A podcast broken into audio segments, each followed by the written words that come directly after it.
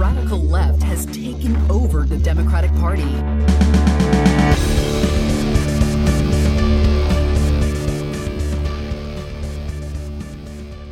Hello and welcome to Think Progressively, covering politics and all the other chaos life has to offer. This is episode 48, recorded on Friday, September 10th from Milwaukee. I'm Joe. And I'm Jason. And on today's episode, we will discuss the 20th anniversary of the 9 11 attacks and its lasting impact on U.S. politics today. But first, the headlines. The fact is that everything he's saying so far is simply a lie. I'm not here to call out his lies. Everybody knows he's a liar.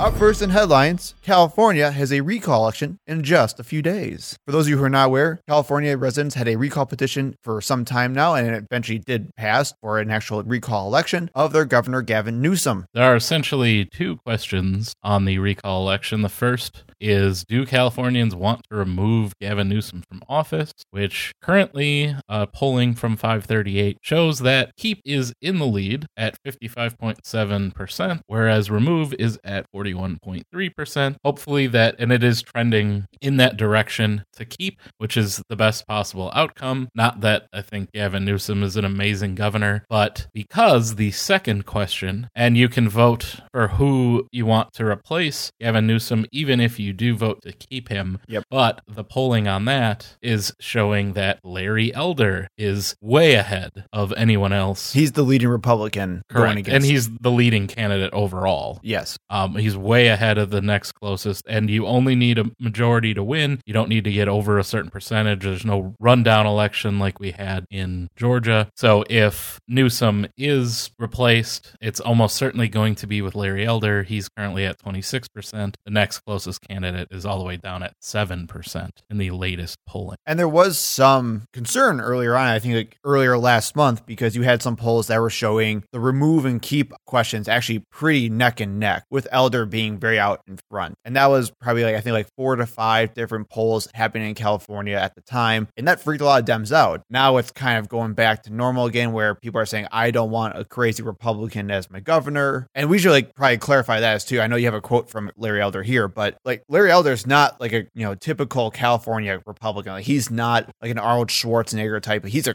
crazy mofo.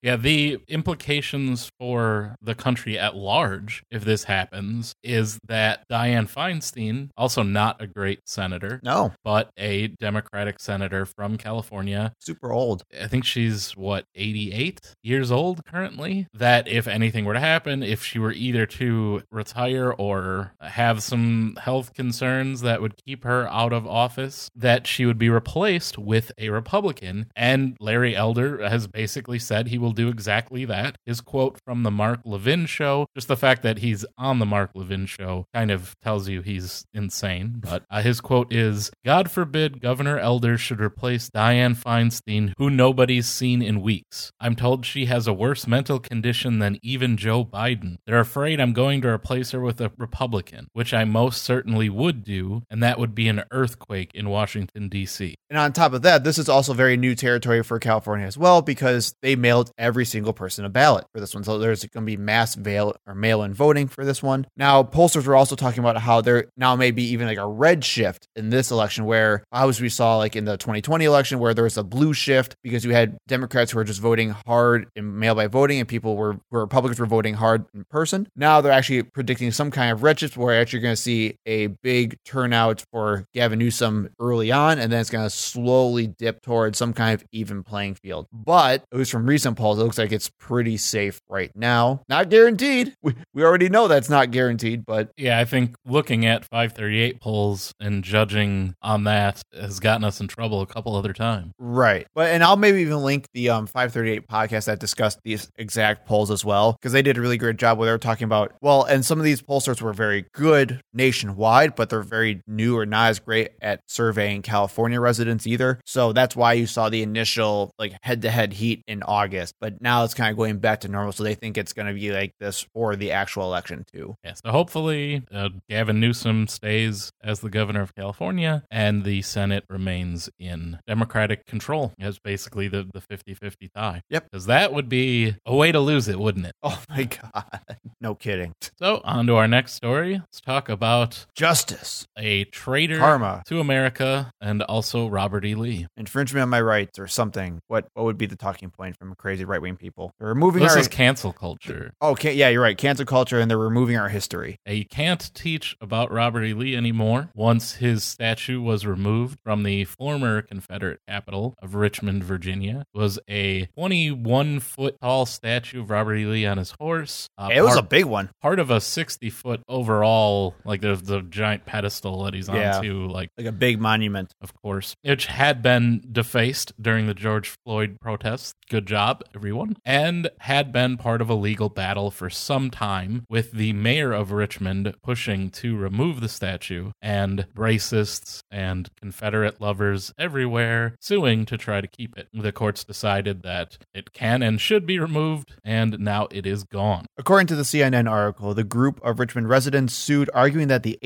1819 deed and an 1899 General Assembly joint resolution prohibited the governor from directing the removal of a state monument from state property. The plaintiffs also complained that property rights to enforce the deeds, saying they required Virginia to perpetually keep the Lee statue in place. And then the Virginia Supreme Court basically said, nah, that's stupid, and said that all of your lawsuits have no meaning and no bearing whatsoever, and immediately overturned it. And of course, it's it's a symbol of racism. It's a symbol of this worship of Confederate officials and generals. That is all nonsense. It's Well, it it's all part of the lost cause myth. Yep. That oh, these were just great people trying to defend their homes against northern aggression, and they didn't really like slavery. That wasn't the point of it. It was all about states' rights and defending their home, which of course is nonsense. They were all slave owners. Robert E. Lee was a slave owner, by all accounts, very indifferent,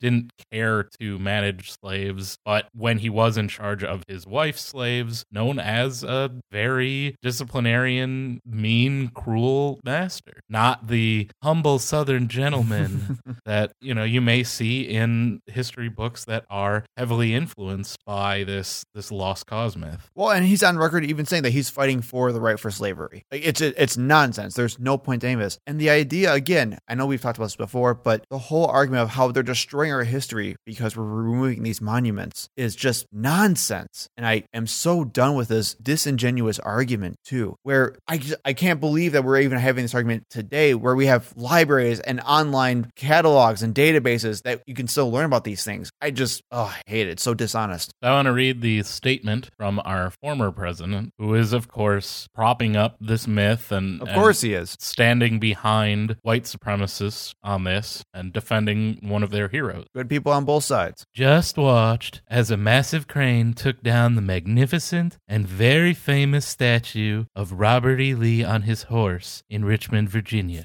it has long been recognized as a beautiful piece of bronze sculpture. A beautiful piece of bronze sculpture. That's what he wrote. All right. To add insult to injury, those who support this taking now plan to cut it into three pieces and throw this work of art into storage prior to its complete desecration. This take. Why is taking in quotes? They took it.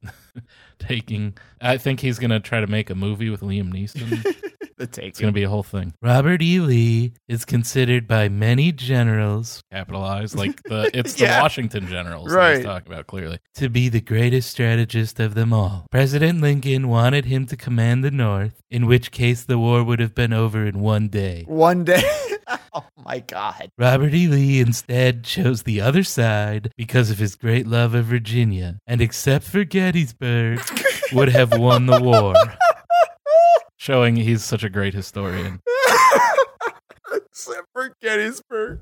He should be remembered as perhaps the greatest unifying force after the war was over. Unifying force. Oh my god. Ardent in his resolve to bring the North and South together through many means of reconciliation, like the Ku Klux Klan, Right. and imploring his soldiers to do their duty in becoming good citizens of this country. Like the Ku Klux Klan, you know. Yeah. Our culture is being destroyed, Oh, there and it our history and heritage, both good and bad, are being extinguished by the radical left. and there's the white replacement theory. And we can't let that happen. If only we had Robert E. Lee to command our troops in Oh, no. Oh, Afghanistan. Oh no.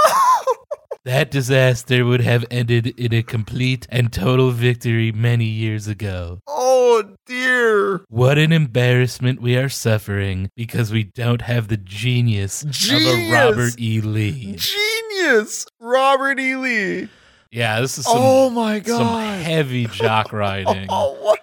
by Why? Donald Trump. Which, and let's ignore a lot of this stuff. I just want to point out that Robert E. Lee, by actual military historians, is not considered a great general. No. He specifically only wanted to defend Virginia and didn't care about the rest of the South. And basically, Sherman's March to the Sea, where he, you know, burned cities throughout the South, was because Robert E. Lee refused to move his army from defending Virginia. And he's basically the reason why the war went on for so long because he just took defensive positions. So, yeah, oh, he's this great unifier. All he did is get his troops killed and make the war drag on at its end when it was very clear the South was going to lose. What a bizarre take. I, I cannot even imagine that Trump even gives a rip about this. And if you want to learn about the this history and why people say all of these things about the generals and, and what the actual historical perspective is, there's an amazing YouTube channel. Uh, it's called Atun-Shei Films. Uh, It's like a made up word. But if you just search for Checkmate Lincolnites, he's got an entire series basically going back and forth between a fictional Union and Confederate soldier arguing a lot of things people say online and a lot of the like this uh, lost cause theory and uh, this exact jock riding of Confederate generals that we're seeing from our former president, uh, and does a really good job, uh, and it's very funny, and I I, think everybody should should uh, go out and take a look and see how wrong, uh, of course, Donald Trump is in this, but yes, how crazy was it that he said, well, we would have won in Afghanistan years ago if we just had good leadership. Him being, of course, in charge of the troops in Afghanistan Right. many years ago. Right. I oh my god. I, I just don't get it. But yes, if Robert E. Lee was the commander in Afghanistan, the war would have been over very quickly because he probably would have just left and gone to Virginia. Well, I, I can't get over the fact that he's called like this great unifier. Yeah. Oh my god.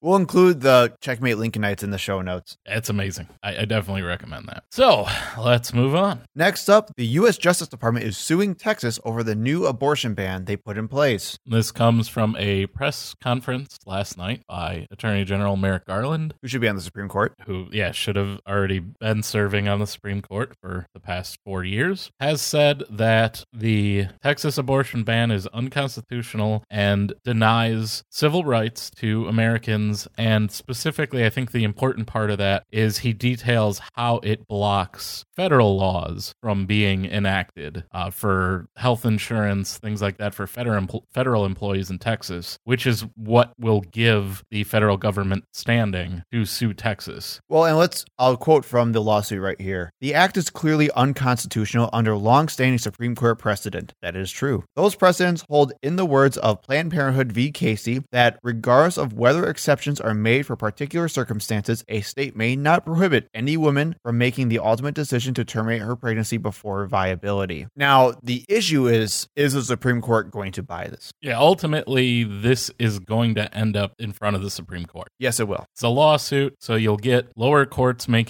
decisions or just pushing it up, and you'll probably get a stay on this abortion ban for a little while. It'll probably go back and forth, and then eventually we'll end up at the Supreme Court where they're going to have to make a decision of whether or not they're going to overturn Roe v. Wade, which is kind of what they want anyway. Right. That's the was always the point of all of this. The Texas law, as we talked about last week, is specifically designed to thwart judicial review and to basically stay intact as long as possible because of the way it abdicates responsibility from the state and like deputizes Regular citizens, yeah. to become bounty hunters. Well, and that's going to be the um, Texas's argument, right? Where you have them saying, "Well, the state cannot enforce any parts of this act. That's why we wrote it in the act itself. So any people from the state or the government of Texas cannot enforce this law, which I'm sure is going to bring at least a couple of people who just don't care about precedent over to their side. It's good to see the Biden administration actually doing something though. Yeah, and they point out again some of the things that we pointed out last week that this bypasses the Constitution. Yep. And basically, if you went around, you could go around any law or any civil right by doing this exact same thing. If they actually cared about precedent, that'd be their big thing too. Where again, according to this decision they made before, they clearly do not care about precedent. So I can clearly see them talking about, like we said before, if New York wants to ban guns by this way, and they'll immediately go, no, no, no, no, no, no, we don't care. We don't care what kind of precedent we made in the past. You can't deputize citizens to sue people if they have guns or something like that. Because again, these are not objective Supreme Court justices that we have here. We have at least five crazy radical right wing activists, one super conservative institutionalists, and three liberals who are also institutionalists. And, you know, as the opening arguments podcast talks about how like this is the howler monkey contingent, they have absolutely no regard at all for how to keep the Supreme Court as a reputable institution for years to come. It's all about how can we make change happening right now from the bench.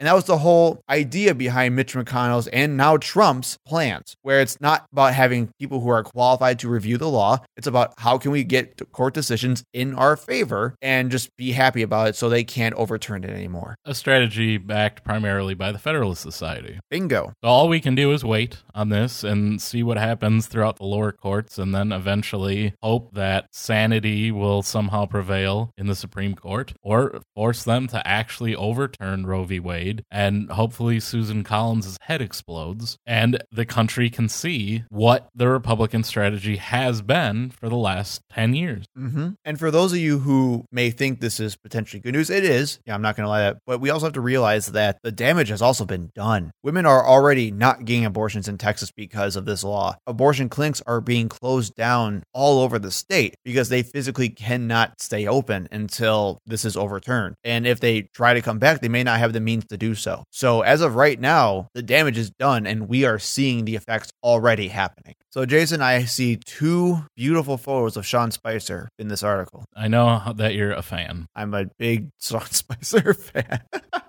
So hopefully he's getting paid enough from his Newsmax show because he's about to lose his other job. Tell me about it. So the earlier this week, the White House has reached out to 18 officials who were appointed by Donald Trump, including Kellyanne Conway, Sean Spicer, H.R. McMaster, and some others who were appointed gift positions as the heads of military service academy advisory boards. I think we talked about this when it happened too, didn't we? Like when he actually appointed these people? We'll have to go back in the archives and check. All right, sounds I'm good. not sure. He basically asked, wrote them letters telling them to resign from their positions or they would be removed. They, of course, refused because They're it's all about show. It's all about The tyranny of Joe Biden. yeah, and that they're saying literally, "Oh, this is an overstep, a crazy overstep of power, and something completely out of the norms for a U.S. president." And they served under Donald Trump, and the skies didn't open up and just murder them with the combined weight of the irony that's involved in this. So, is this an actual example of tyranny, though? Is it? i- Is this something unusual? Is this something that's uh, Well, there must be something outside of the super bad if they're putting up such a stink about it, right? Of course not. Oh, okay. this is what happens generally during these administration changes. People that were appointed as favors from the previous president and are not qualified are generally removed and replaced with other people that are just being given favors and are not qualified. So, not really that unusual. I mean, it's stupid, but it's not like Kellyanne Conway really belonged there in the first place. Well, same with Sean Spicer. What does he have to do with any of this? I think he served in the uh, Naval Reserves. I think those are his qualifications. Hooray. Some of the other names involved Michael Wynne, John Keane, Meaghan Mobbs, David Urban, Heidi Stirrup, Douglas Macgregor, Joan Cole. And some of these people do have military experience. There's a former general and a retired colonel in there, but they're Trump political appointees and they serve at the pleasure of the president. And the president does not want them there, so they're going to be removed. That's how this works. Bye bye. There is a lawsuit that's being prepared uh, by a few of them, including Kellyanne Conway and Sean Spicer.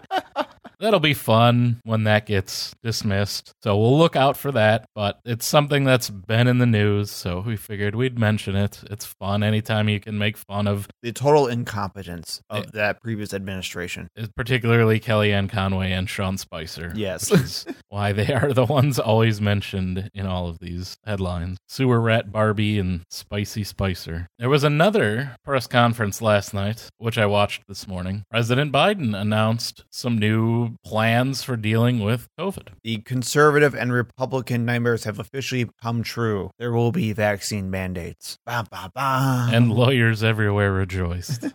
this is how we're going to get the economy back on track. just all through legal fees. Everyone will become a lawyer and we'll all sue each other. Part of his order comes through the Department of Labor, where the department is actually going to order through OSHA guidelines that any company over 100 employees, I think that's correct, Yep. or 100 and over employees, Yep. will be required to vaccinate all of their employees Or get them tested. or get them tested. On top of that, you also have Biden required all federal employees to become vaccinated with very few exceptions, which good. What are your thoughts on all of this, Jason? Well, when I woke up halfway through listening to the speech, the one thing that struck me is it seems like Biden is angry at people not getting vaccinated. He spent a lot of time chastising the unvaccinated, which I can totally understand. That mm-hmm. They are the reason why we aren't able to get out of this. They're the reason why all these variants are spreading everywhere. Yeah. I do wish that he would have spent more time discussing people needing to follow other standards other than just vaccination. It's everything was put on vaccination,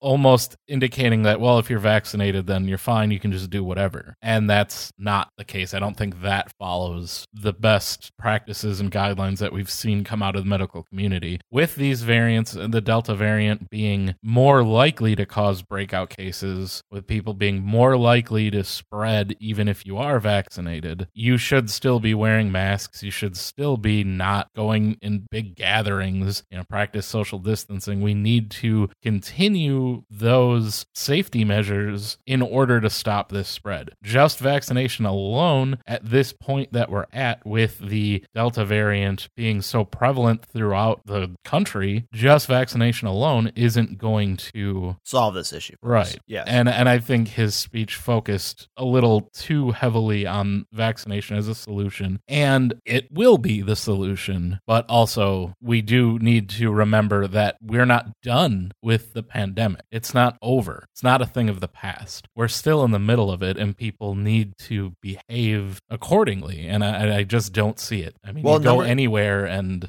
people are I was at a street fair last weekend here, uh, like a mile away from my house. Very large, lot of people there. No one wearing I think we saw five people total wearing masks. I was wearing a mask. There was someone at one of the booths wearing a mask. And, you know, we tried our best to stay away from people and, you know, just spend some time outside, but it was shocking that you literally could look through a large crowd of hundreds of people and not see a single one wearing a mask with the types of transmission rates we're seeing right now. I just think that, that people are tired of it, they're fatigued from it, and they don't want to do it anymore, and they just don't care what that means. And I'm not happy about that. Well, and I don't know if you saw, but now recent numbers are showing that the U.S. is now breaking 1,500 deaths a day, which is, I think, as big as it's been since March. So, like, it, things are getting worse again. Yeah, we're seeing it throughout the South right now. And if it follows what the surge that happened last fall, that will begin to move into the upper Midwest. Yep. And then we're going to start seeing these large spikes, and our hospitals will be start to be overwhelmed. You look at the numbers even in Wisconsin right now for hospitalizations in ICU, they've been skyrocketing. And it's again, you go outside, you look, people, no one's taking it seriously. I think in January and February, if you were in any public place, in a grocery store, anything like that, it would have been more common to see people wearing masks, and it would be unusual to have people spread throughout there without masks. Now it's the exact opposite. You may have one or two people with masks, and the vast majority of people don't, and it's not going to stop just No. because of that. Well, that's where a lot of the criticism, or at least the rational criticism came about this statement, which was scientists have said that this should have been done a lot sooner. The fact that he waited all the way until now to do this vaccine mandate, which we can talk about the political implications of that. The damage is already done. I'm sorry. Like Delta's spreading. We already had the first couple of huge waves and we had our chances to have let this happen and have people get vaccinated, but now it's too late. People are dying and that's just what it's going to be. I mean, even, even now you have conservatives who are just going out of their minds about this, even though I'm sure the vast majority of them are probably already vaccinated to begin with. And I mean, uh, did you even see like what Madison Cawthorn announced after this? No. Yeah, for those of you who don't know, Madison Cawthorn is a crazy Trumpy guy out of North Carolina, and he recently announced that he's going to create legislation to gut OSHA over this. But that's Ending workplace safety to own the libs. right. I mean, that's the reactions we're getting. That's the common reactions. Those aren't even the rational ones. It's just bad, man. I did like that uh, Biden took an obvious shot at DeSantis during that speech. Yeah. Talking about irresponsible governors who are trying to stop mask mandates in schools. I wonder who he's talking about. Who also, by the way, DeSantis is appealing the reversal on his mandate ban. I don't even know. It's like a backwards reverse double. He's basically appealing the court ruling that stated he was not able to prevent mask mandates in Florida. Something else I'm sure the Supreme Court will have to decide on. Hooray. But overall, I mean, this is good news. It's good to see that we have leadership that's actually doing this. I mean, could you imagine if Trump was still president right now? Gotta have your freedoms. I understand. Freedom. I love the word. Everyone always says, I love freedom more than anyone else. Could you imagine having Trump as president and everyone's just begging him to just say, get the vaccine? And he would just refuse to do it. And everyone's like, just, you don't have to mandate anything. Just tell them that they should at least get it. I'm so happy we don't live in that world because our vaccination rates would be so much lower than what they are now. That was really a productive segment, wasn't it? It's hard to get any word in with this clown. 20 years ago, a horrific attack happened on U.S. soil, something that hasn't been seen since Pearl Harbor during World War II, and it changed the country forever. And what we wanted to do today is talk about how we saw those changes happen. We're not going to dive into crazy details about what's going on. We're not going to give you long, lengthy monologues or info drops. You can find that from a plenty of other podcasts, like NPR has a good one, I know, and some other ones that I can link in the show notes too. We want to give our stories from what we are seeing and what we're seeing how the world has changed because of 9-11 how america has changed since 9-11 and give our stories in the process. So i don't have i have a decent amount of memory of what happened on 9-11 i was nine years old at the time and i want to say i was third grade fourth grade whenever that is. I was in elementary school. I wasn't taken out of school but i do remember my mom actually taking me from school telling me that something happened and i had a vague idea because we heard some mumblings throughout the school while it was going on and i was actually forced to watch the news for most of the day because I was told I had to know what was going on. But besides that, at the time, I really didn't know how big this was going to be. How about you, Jason? I was in my early 20s. I was unemployed at that time. I was living in an apartment, and so I'd slept in a little bit that morning, so I didn't see the initial planes hitting the building. By the time I got up and was watching the news and kind of saw that everyone was talking about this, one of the towers had already fallen, and the second one was burning. And I did watch as the second tower fell, which was just incredible to me because looking at it, you know, it's hard to see the damage that was going on underneath the, the structure there. Mm-hmm. So yeah, I was basically glued to the TV for weeks after that, and and the internet, you know, the computer, just looking up different information, what happened, who was involved, what do we know so far, just you know the twenty four seven news cycle that was at the time that I could fully invest in because I didn't have anything else going on, and it's hard. I mean, obviously we're pretty far from New York and Washington here, but I lived right by the airport. So the the days following just having no planes. And it's weird, you didn't really notice it when it was going on, but that absence Yeah. of just the constant air traffic overhead, it seemed so quiet. Well, just having everything shut down around Mhm. us. And just occasionally you'd hear like the very loud military jets go across, and then there would be nothing. That's kind of the things that stick out to me uh, as far as the immediate aftermath. And I was, I, we kind of talked about that we both come from a little bit more of a conservative attitude at, before we became crazy radical lefties. So I was somebody that was, you know, all gung ho, like we got to get them back, that sort of thing. I was just Um, going to ask you about that. If you had an opinion on actually going to war. hmm I, I would have been 100% behind it. Okay. And so it is kind of funny to, to talk about now and, and how my opinions have just completely flipped from that time and you know my attitudes about the patriot act and and everything um then versus now are also like 180 so it is a little you know i wasn't nine years old. I feel like you can you can uh, kind of dismiss a lot of of you know what your attitudes or opinions might have been at that. I was in my 20s so it's a lot more to kind of live down Sure. uh for me. Well, and for me, I didn't have any opinions. About. I mean, I knew it was a horrific, you know, tragic event that happened, and but like I didn't really create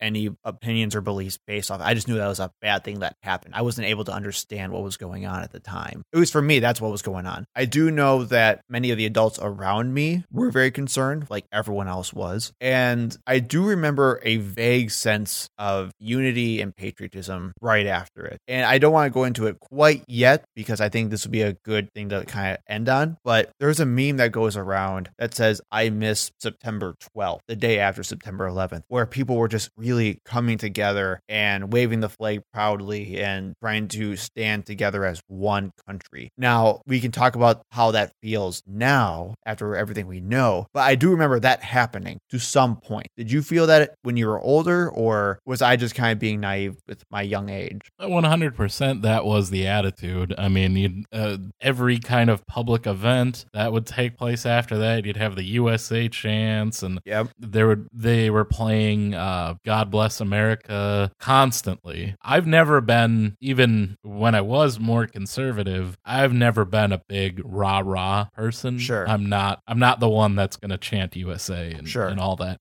So that all kind of rung hollow to me, even at that point. But it was everywhere, and you'd see things like, uh, you know, they would show pictures of, oh, look, a f- French ship going past an American ship, and they had an American flag, Yeah. and everybody was ch- all that. That was all prevalent at that time. Those were, you know, the stories that you'd see, Yeah. and there was a lot of jingoism. I mean, a lot of which It sounds weird to say, but yes. I mean, that's what it was. We didn't know it at the time because we were in it. mhm. But like that, the idea of nationalism and jingoism, like that's what was taking place, and which led to a lot of pretty intense consequences. So, you know, we can talk about the war in Afghanistan. We don't have to go too crazy into it, but just the starting of the Mhm. war in Afghanistan after that. You had George W. Bush, who had skyrocketing approval numbers at the time. You had uh, Mayor Giuliani, which is kind of crazy to think about. He was seen as America's mayor. he parlayed that into a run for president briefly. Right. And the rally around the flag principle was in full effect all the way until Bush actually declared war on Afghanistan and told us that we were going to send troops over there to get the guys responsible for this. And what was interesting about that, now I have to look back on it because, again, I was just way too young and maybe you can shed some light on as well, is there wasn't much disagreement over going to war in Afghanistan. I mean, yes, among common people, there was probably very little disagreement about going to Afghanistan, but even among legislators in the House and Senate, those who tried to say that they disagreed with it, even though they were horrified by what happened, were very quickly shut down. There was a direct connection between Afghanistan and Al Qaeda. They were the leaders of Al Qaeda, including Osama bin Laden, were in Afghanistan after September 11th, and they were being protected by the Taliban government. Yes. There's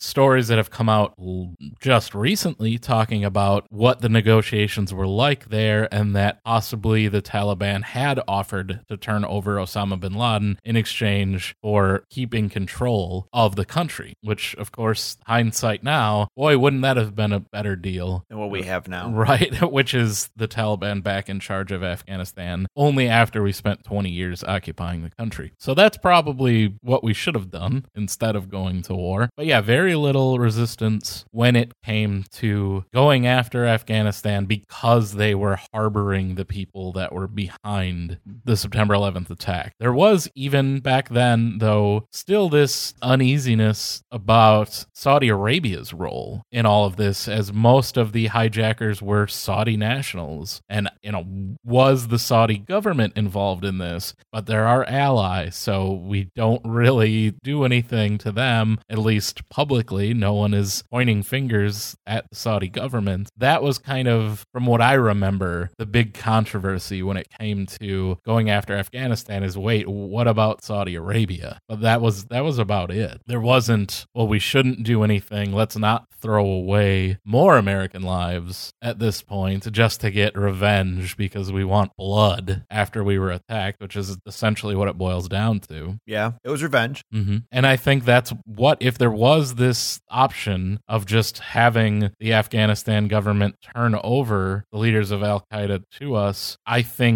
that might have been the reluctance. Is, you know, well, it was thousands of Americans who died in exchange for a handful of Al Qaeda leaders. That's not enough. That's not an eye for an eye. That we've got to kill at least the same number of people on the other side. I I think that was probably a factor in this. Well, maybe that's a good segue then to talk about the consequences of these feelings. You brought up nationalism and jingoism, how that just flourished after 9 11. And while that definitely brought a lot of people together, it also had a lot of negative aspects and a negative consequences because of it too. What do you remember negatively about what happened, we'll say, in the early to mid 2000s because of these new behaviors? Well, not so much because of well, we can talk about the Patriot Act, which was a direct consequence, and and the creation of Homeland Security, ICE, the TSA, um, which again, twenty some year old me would have been in favor of because what do you have to hide if you're not a terrorist? Well, and I will say there is actual psychological research on this as well, where there was a study done, I think, in 2010 or 2009, something like that, where they actually looked at people's attitudes right after 9 11. And they showed that while tragedy is happening or while something horrific is actually happening, or in times of crisis per se, I think that's probably the better way to put it, people's authoritarian beliefs skyrocket. And it doesn't matter whether you're a conservative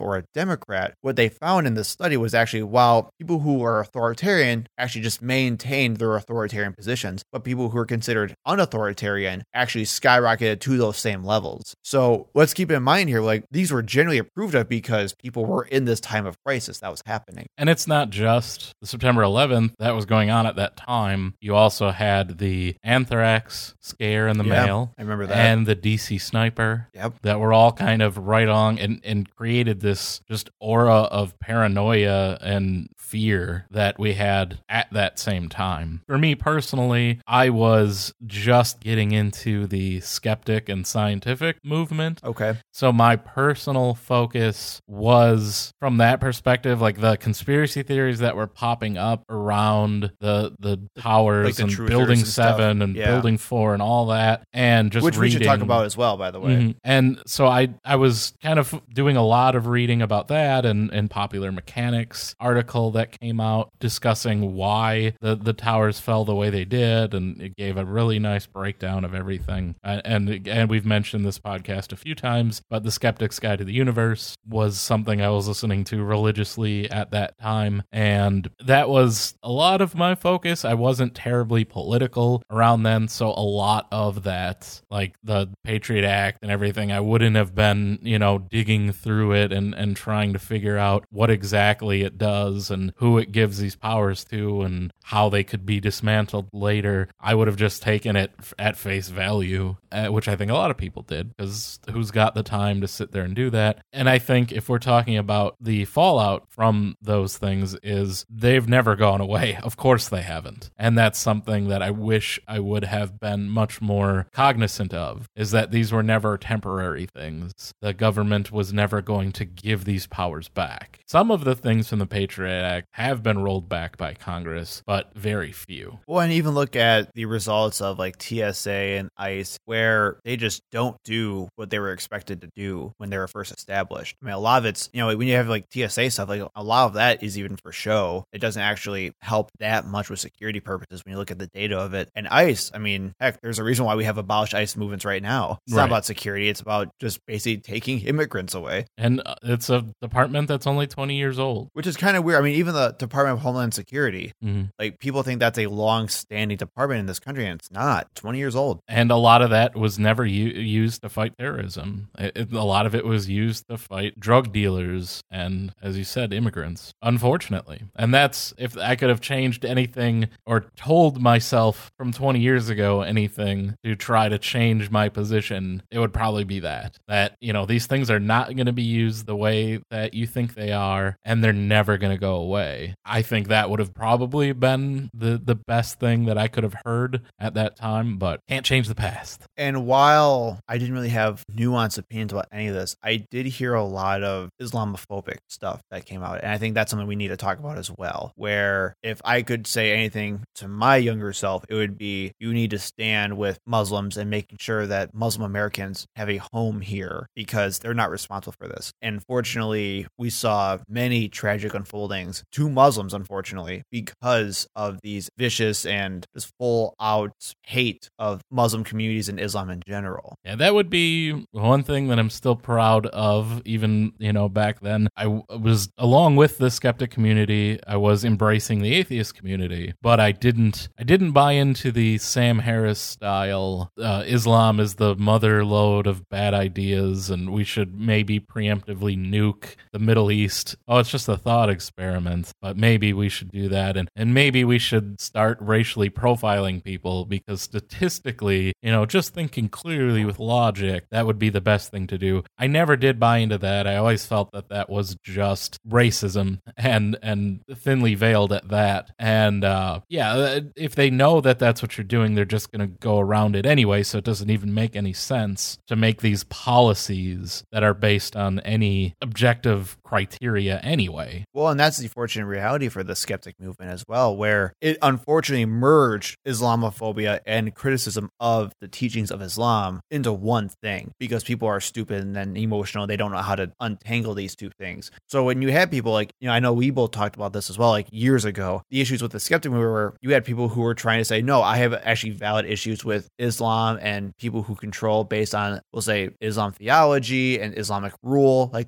there are very real issues here. And people would decry it as Islamophobia, which led to many disputes and fights around because people would actually just be stupid enough to say that, well, because you're a Muslim, you're now bad for sure. And let's be real here. Like, there's a reason why you and I are not Muslims and not friend of like the Islam theology. Same thing why we're not Christians either. But that doesn't excuse treating Muslims horribly. We should see it the same way we would treat Christians, but we don't because we know that there's a way of showing that they're different, that there's a visible way of seeing that there's a distinction between who is a Muslim versus who is a Christian in this country. They're not our norm. Yeah, certainly you can look at the Oklahoma City bombing, you can look at the Capitol insurrection, you can look at so many terrorist attacks in the country being done by extremist fundamentalist Christians And white nationalists. And that does not define all Christians. No. Just as the people responsible for September 11th do not define all Muslims. Well, and I think maybe it's important to bring up also the rise of the Tea Party movement. Now, it may not be a direct, direct correlation or cause from the 9 11 attacks, but it definitely had some impact of the rise of the Tea Party movement with these extremist attitudes. And now they may not be as,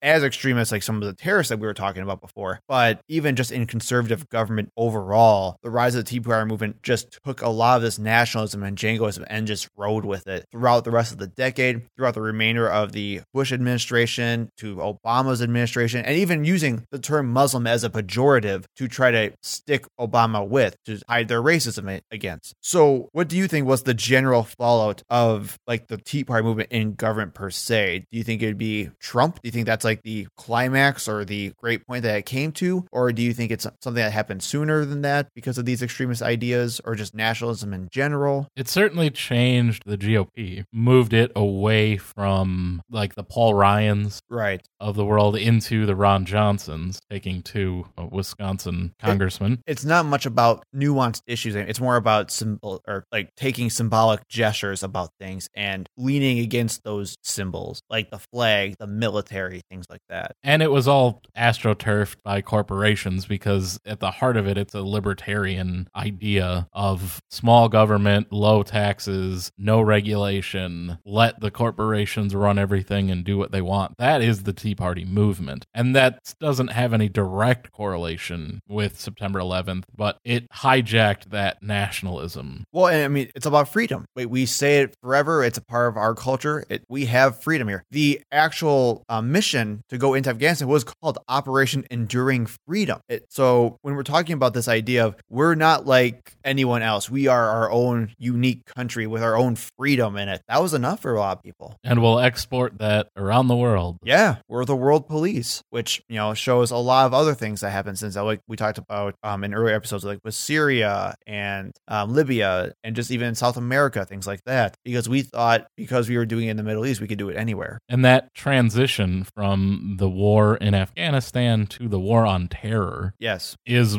really the turning point. And I think that's where I started to change my positions because it was becoming clear that we were looking at a period of unending military conflict. And that certainly is what has happened. And yes, we may have just taken troops out of Afghanistan, but we're still just constantly involved in conflict around the world under the guise of the war on terror, which that act, I, I can't remember the name of the act uh, that was passed at that time, but it gave the president powers that he should have never had and still had. It doesn't have to go through Congress anymore. no, it's just he can declare it as he sees. Right. Well, heck, we even talked about Game of Thrones right before this, where spoilers, where Daenerys was even talking about after she took King's Landing at the end that she wanted to go liberate all of the other kingdoms and bring freedom to those kingdoms. Where in her case it was death and destruction, but via dragon. Well, very much applicable to the way the United States spreads. right, we're gonna bring you freedom, by bombing you and killing you, and that drones. and- Right. And we talked about this in the Afghanistan war episode, which was the Afghan civilians took a huge hit that we just don't talk about over here. And we need to understand that when we went into Afghanistan and just other places for this war on terror, we are killing thousands and thousands and thousands of civilians who have no part in any of this because we're trying to bring freedom to them. And we wonder why the number of terrorists and terror groups is Hate America. constantly growing. Yes. We're making them. And I want to get your thoughts on just the overall view of the military afterwards. I mean, we already talked about how general approval of the war was going really high, but I also think how we viewed the military and soldiers and veterans significantly changed after 9 11 and then also after the initial departure to go to war with Afghanistan. To me, that's something that happened in the 90s. After Desert Storm, you saw people wearing Operation Desert Storm t shirts. Sure. And really fetishizing the United States military, the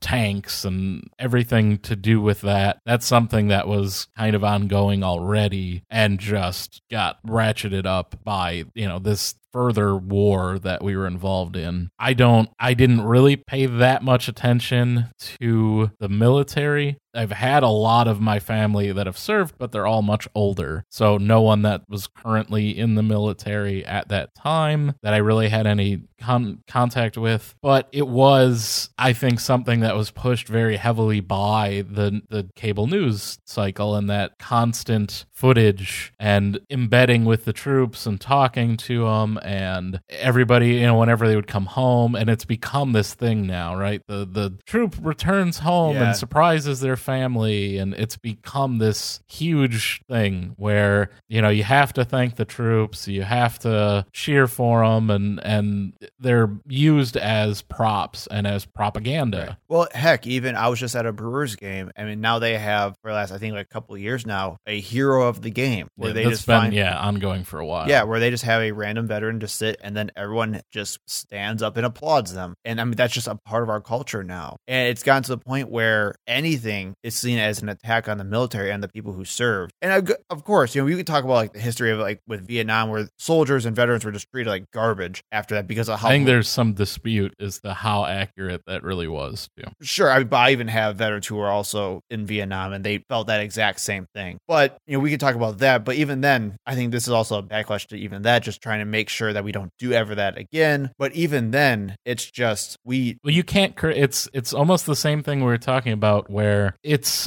it's should be fine to criticize the ideas of Islam without Being attacking racist. Muslims. Yeah, it's kind of the same thing with the military. You should be able to attack the concept of what the American military is and what it does and what it accomplishes and its impact is around the world without attacking the individual troops. But it's not even just criticizing the military, it's criticizing anything with the country anymore. You are attacking the military, you're attacking the troops. There is an episode I'll link in the show notes from the New York Times podcast, The Argument, where there were two. Now, this one actually wasn't an argument for this episode, but it was two, I think, Marines, I want to say they were. One was for sure a Marine who served in Afghanistan right from the get go. And they talked about how they view the military today after the fallout of 9 11. And one of them brought up Colin Kaepernick and the backlash to Colin Kaepernick for kneeling during the national anthem, even though a Green Beret was the one that told him to do that. And now this or this argument is probably very old at this point, but the idea that you're protesting anything with the country or the flag at all or the national anthem means that you are disrespecting the troops are spitting on the graves of those who died for you. I mean, that's how far the national is embedded now in our culture because of these movements throughout the early 2000s and well, even the 90s. And the reality is too that we don't support the troops. Not really. No. We, talking about like funding and Yeah, we yeah. don't do anything. One, they're they're underfunded while they're fighting. They don't have the equipment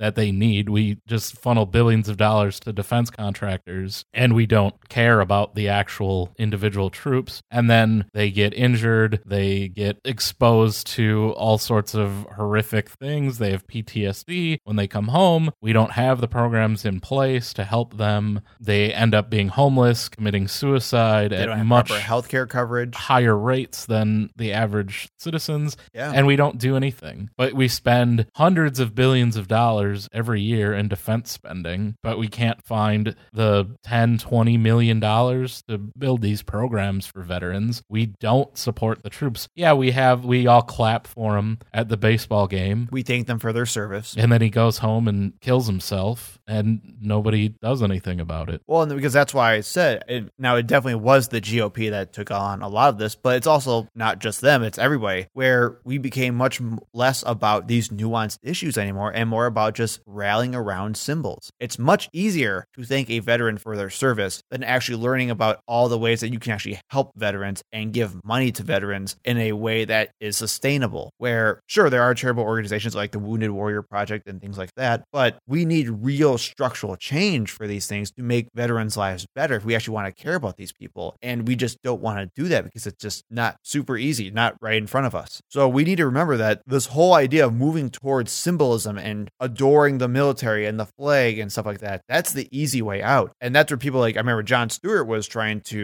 bring to light with the, that wasn't the military necessarily, but it was the first responders bill. Do you remember that? After, mm-hmm. and he tried so hard, he was screaming from the rooftop saying, You love these people to death, supposedly, but you're not willing to put the money for it. And you call out a lot of the conservative hypocrites who would play the jingoistic stuff all day long, but then never raise a finger to actually help these veterans and these first responders. They wouldn't even propose the bill no, for the longest wouldn't. time. They wouldn't. And that, of course, was Mitch McConnell. Right. So even that was politicized because at the end of the day, and especially right now, the GOP only cares about evaluating the symbols themselves and not actually doing anything around the issues at hand. And that's something that's going to have long, damaging, harmful effects for decades to come because now it's embedded in our culture. And once you embed something like that, it doesn't go away. Well, I think moving forward, what can we do to actually improve people's lives, it's the same thing that I said last week. You have to embrace progressive plans. Veterans don't get the health care they need. If everyone had free health care, they'd be taken care of. Veterans end up homeless. Let's take care of all of the homeless people. We would also help them. Mental health care is inadequate. Let's improve mental health care for everyone. Let's stop the high suicide rates and issues with PTSD. I think we just had a news story last week where a former Marine in Florida who was exhibiting signs of PTSD seemingly snapped and killed a random family in a house and ended up in a standoff with police. Those types of things we don't take care of in our country. And we don't need to just focus on the military, but if we fixed it for everyone, that would also fix it for vets coming home. And we need to stop this war on terror that has accomplished absolutely nothing except create more terrorist groups and more terrorists around the world in the last 20 years. And kill U.S. soldiers in the process. And as we said, countless civilians. And then we would stop creating all of these traumatized veterans that are coming home constantly. And I know we're kind of wrapping up a little bit on this, but I want to have the last bit just talking about how we should remember the 9 11 attacks today and, and even using that moving forward. You know, we hear the phrase never forget, unfortunately, thrown around way too often. And unfortunately, it's not serious usually when it's said. But I think there is something that should definitely be remembered and we should learn from what happened. I want to ask you what you think that is. I think the most important thing is to understand what precipitated that attack. What did Al Qaeda want? Do they really just hate our freedom? Because that's a bunch of bull. The problem, the thing that they are upset with, the thing that they're fighting against, and it's not because we're Christian and they're Muslim, it's because they don't like the way the U.S. uses its influence as a superpower in the Middle East. And that's something that we should have an honest discussion about. Is that letting them win? Is that giving them what they want? No. But it's something we should honestly talk about. What is our relationship with Israel? And we talked about this a few weeks ago with the occupation of the Palestinian areas and pushing them out and the the treatment of Palestinians by Israel and the fact that the United States is